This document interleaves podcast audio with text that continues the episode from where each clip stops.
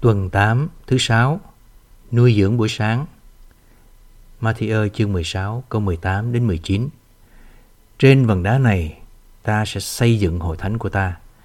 Ta sẽ giao cho anh những chìa khóa của vương quốc các tầng trời. Điều gì anh buộc dưới đất sẽ là điều đã được buộc trên các tầng trời. Còn điều gì anh mở dưới đất sẽ là điều đã được mở trên các tầng trời. La Mã chương 14 câu 17 vì vương quốc Đức Chúa Trời là sự công chính, bình an và niềm vui trong thánh linh.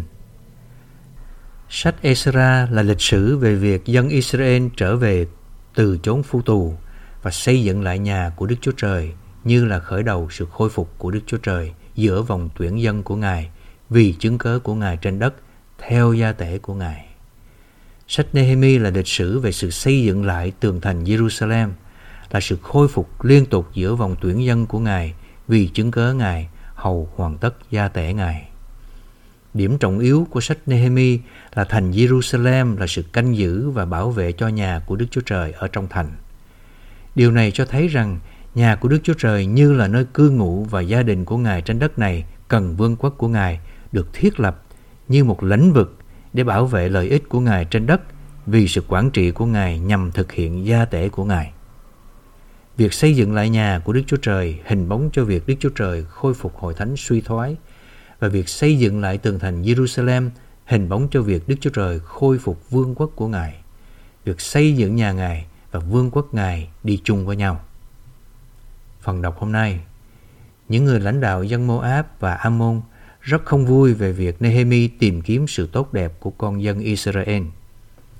Nehemi chương 2 câu 17 đến 20 nói về việc xây dựng lại tường thành Jerusalem.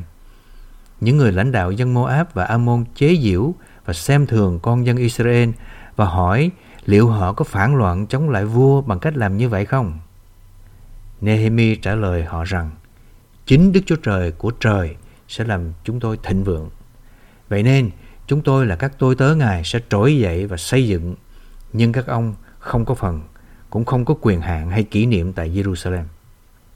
Câu trả lời này hàm ý rằng Nehemi đã rất song sáo.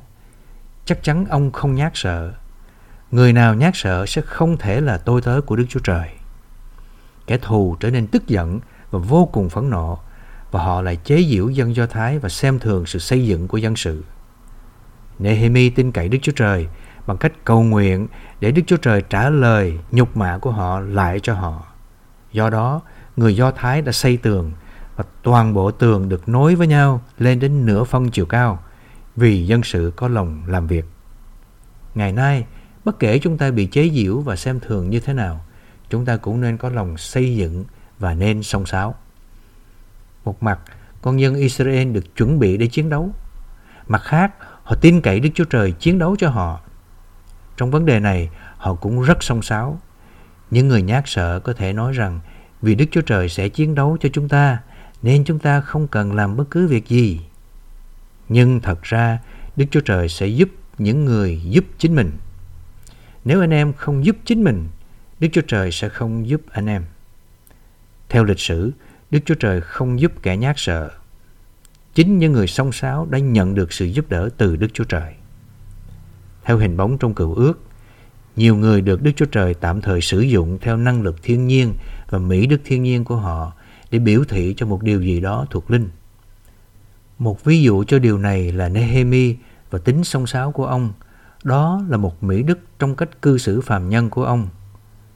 Trong Tân ước, tất cả những mỹ đức và năng lực thiên nhiên phải được đem đến thập tự giá. Chúng ta cần được đặt vào thập tự giá và bị xóa bỏ.